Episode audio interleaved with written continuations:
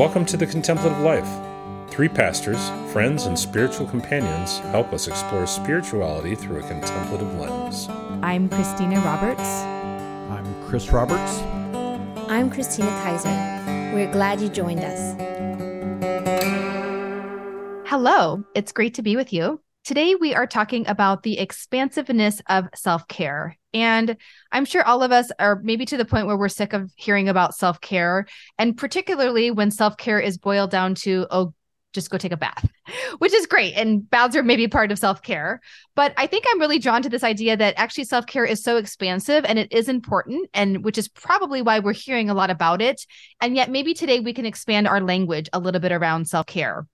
And what prompted this conversation is actually something totally unrelated, but I discovered years ago that Eskimos have, I believe it's 38 different words for snow because snow is so central in their culture. So there's heavy snow, wet snow, a dusting, a blizzard, right, etc. You can use your imagination there.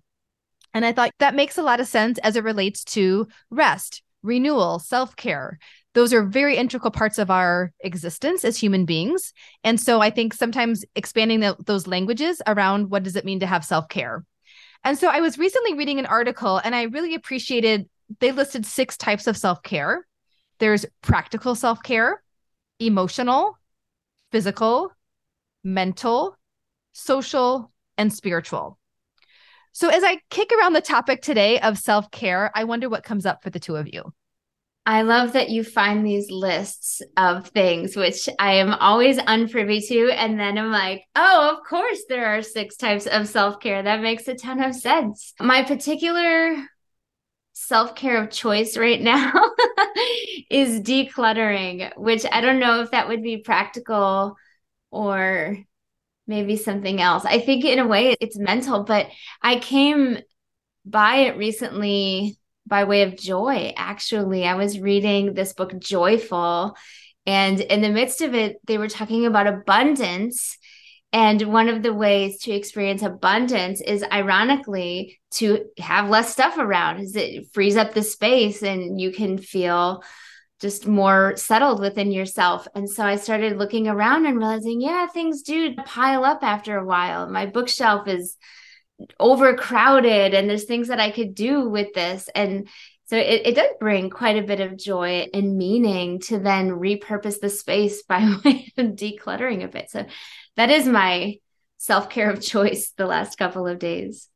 Yeah, I appreciate the list as well. And if I think I was listening to you correctly, whenever you were giving the introduction to the podcast, Christina Roberts, you're talking about this idea that self care being this concept that maybe like the word love i love pizza i love this.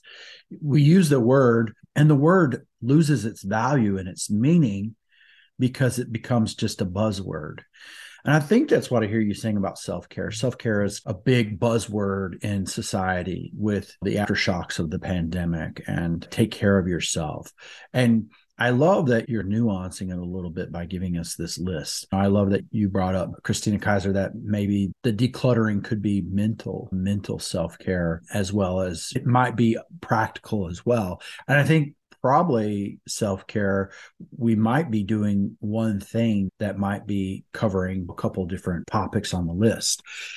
And I think for me, physical self care has been something that's come up. And I think I really struggle with the mindset of taking care of myself physically because of the push, right? I think I was able to go on a retreat recently and they had a massage, and I'm like, ah, I don't know that, that we have time for a massage or something like that. But that probably would have been very healing or productive or whatever you want to say for my body, probably would have really appreciated releasing the tension. And I think another thing that I've been trying to do is walk and but it's also eating correctly. So I think there's a lot that I'm trying to pay attention to to self-care. But again, like physical might be the type of self-care that's highlighted to me, but there's so much mental work that goes into like you really have to change your mindsets to even think about caring for yourself. So I appreciate you bringing up number one, that self care could be a buzzword, and we notice that we're triggered by it. But also, I think that list is very helpful. So thank you. And I think I'm hearing in both of you a holistic aspect of this that one area that maybe you're focusing on actually encompasses many different areas in our lives. And that just happens to be your starting point and that it cycles through. As of now, you're decluttering a bookshelf, but it's not every week now for 2023, you're going to be decluttering a bookshelf, right? That is going to do something and produce some sort of renewal and rest and self care in you. And then there'll be something else that comes up. And maybe it will be along the theme of decluttering. And maybe it will be just be something else of, oh, actually, now that I've decluttered this bookshelf, there's this book that I've wanted to read that I forgot about. And then that enters into a different aspect. So I think it's important that we allow these things to cycle through also recognizing that we're a holistic being. And so these areas aren't necessarily independent of each other. If I'm paying attention to my social self care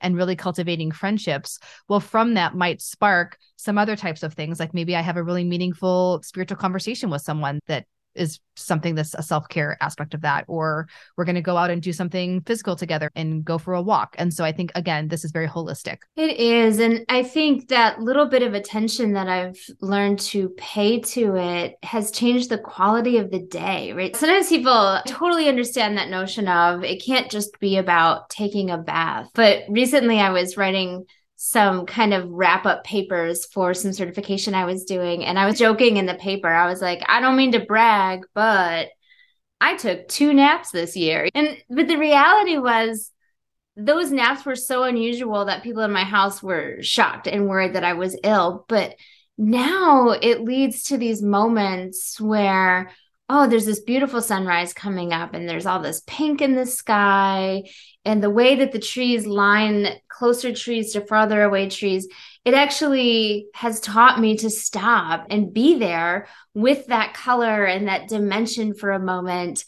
And it's strange because it takes noticing. And so these little habits can build up within you so that you realize I stopped and I took that in and it has qualitatively changed life in this meaningful way. It's not just all about the grind. It's not just all about getting the list of to-dos done. It's the experience along the way. And I was recently listening to a CEO that was talking about that it's a an entrepreneur, female entrepreneur, and really wanting to pay attention to self care. And so intentionally would have certain days of the week where she would take a bath in the middle of the day because to her that just communicated I'm in control of my time. I've worked really hard, and this is space that I'm carving out for myself. And I specifically want to do it in the middle of the day, not at the end of the day when I'm worn out. But I really want to have this book and to read that. And so I think even sometimes talk about empowerment and things like that. And I think sometimes taking back our time and our care and doing things that are like really out of the ordinary, taking a nap, taking a bath midday or whatever it is, but recognizing that no, that's really important again on a holistic level for my well-being in this season. I think similarly around intention, you were just talking about types of snow, right? It's winter, hence types of snow kind of mattering around. and one of the things that I have found so useful, and this is not uh, I had read in another book somewhere, it was like Denmark or something, they get a, a, lot of darkness. And so there's a word for the specific light, that intention of putting light and warm, glowing light into those days when it's so dark. And when we had moved farther north still, people had sent us these little twinkle lights.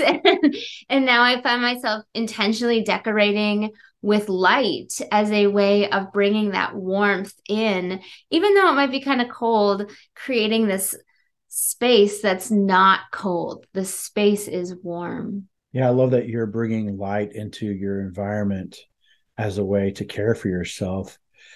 And it's so interesting because we're so individually unique. Myself, on the other hand, who has a sunny disposition, I like all things in life to be sunny. I've been taking walks a little bit later at night, and I have intention during this winter season to go out in the darkness to embrace that there are parts of life that are dark and that the darkness isn't necessarily bad. In fact, dealing with some of the mindset issues that we have, the growth that happens personally in my life that is more exponential than any other time is whenever I'm in a darker season of life. And so I have learned to appreciate the darkness and caring for myself with embracing darkness as a point of growth for myself has been something that I've been looking at, setting intention towards. And it's important to mention too that the purpose of a list is expansiveness, not now feeling like I have to do all the things on the list. Like, oh my gosh, there's six self cares. Am I doing all six self cares?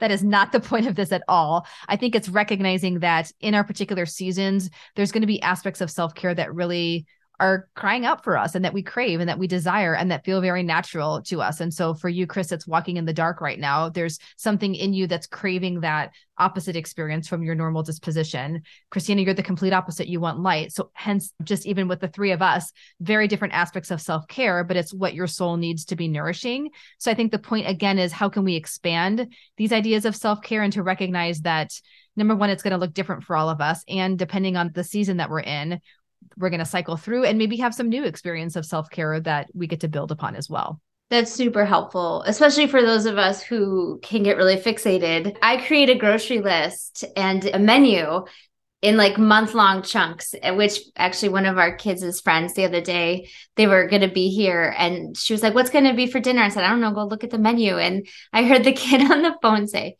You guys have a menu? And so there is this kind of I can get a little the blinders on the eyes type thing because this is the menu and this is what I'm doing. On one hand, it's very helpful. I go to the grocery store, I'm not buying food that is going to go to waste because I have a plan. In other moments, I have to be flexible with the plan or else it's going to get me all crazy inside. So in this case, I was able to say to her, we were going to have, I'm excited about this meal. We're going to have pork tenderloin with roasted Brussels sprouts and peas with this mustard sauce, but maybe her friend is not going to be excited about these vegetables. I don't know. So I was like, we can swap it with the pizza night if that would feel more inviting. But it often does take me a moment to become unrigid. So I'm thankful that you're bringing that up. And I think too, also for me, I remember when I was parenting really littles. And here in Wisconsin too, there'd be like that odd warm day. And sometimes feeling the pressure of like oh my gosh it's a warm day. I have to be outside now walking my kids in the stroller. But really what i wanted to be doing was catching up on my laundry or maybe batch cooking or something like that. So again that practical self-care may have been what i really wanted but feeling the pressure and having to mentally say i know it's nice out and it'd be great for a 3 hour stroll stroller ride or going to the park but that's not what i need as a mom right now either and so giving myself permission that again self-care can look differently or sometimes it is chucking all of that and going out to lunch or things like that. So again, I like that flexibility that you're naming too, that it doesn't have to look a particular way based on a particular circumstance either. Like it's Thursday, it has to be the pork tenderloin night. No, we can do pizza. We can switch it up. It actually is pork tenderloin at our house tonight. Uh, and I am not going to deviate from the list because that would not be self care for the rest of the week.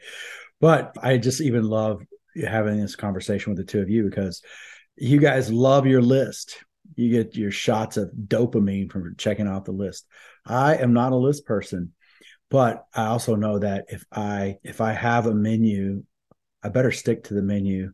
Otherwise, they're gonna it's not gonna be care for myself later on in the week whenever I deviate. Yeah, I love the, all the ways that we're made and discovering the differences, but finding what works for each of us is super important. Thanks for a fun conversation around the expansiveness of self care, and hopefully, you found something helpful for your life.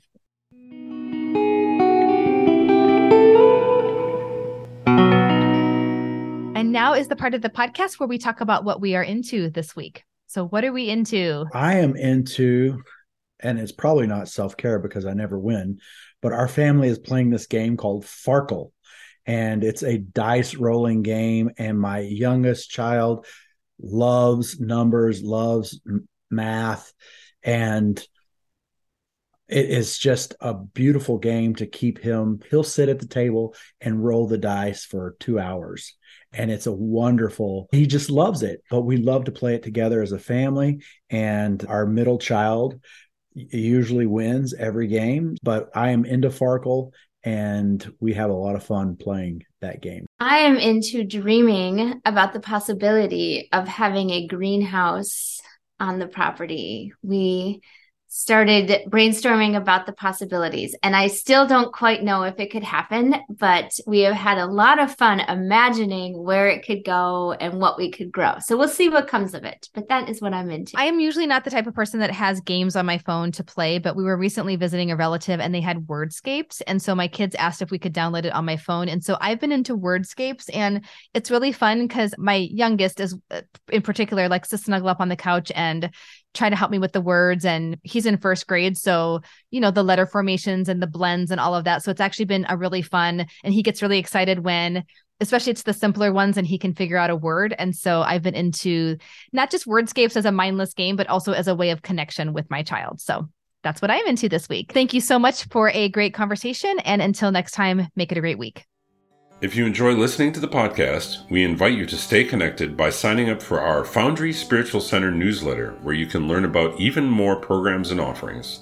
You'll find a link to subscribe in the show notes, or visit us anytime at foundrysc.com. Thanks again for being with us. We hope you have a great week.